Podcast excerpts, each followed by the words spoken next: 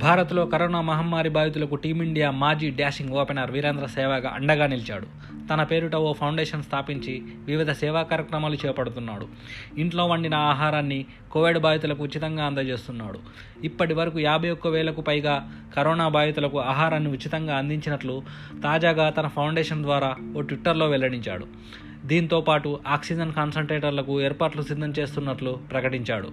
కోవిడ్పై జరుగుతున్న పోరాటంలో క్రీడాకారులంతా భాగస్వాములు అవుతున్నారని విరాట్ కోహ్లీ అనుష్క శర్మ ఇప్పటికే రెండు కోట్ల విరాళంతో పాటు ఫండ్ రైజింగ్ క్యాంపెయిన్ని చేపట్టారని శిఖర్ ధవాన్ యుజేంద్ర చహల్ రిషబ్ పంత్ జవదేవ్ ఉనద్గల్ ప్యాట్ కామెంట్స్ తదితర ఆటగాళ్ళు తమకు తోచిన సాయాన్ని అందించారని కరోనా కష్టకాలంలో మరో మాజీ క్రికెటర్ ఎంపీ గౌతమ్ గంభీర్ ప్రజలకు సాయంగా పాబిప్లు టాబ్లెట్ను ఉచితంగా పంచుతున్నానని ఆయన పూర్తిగా వివరించాడు.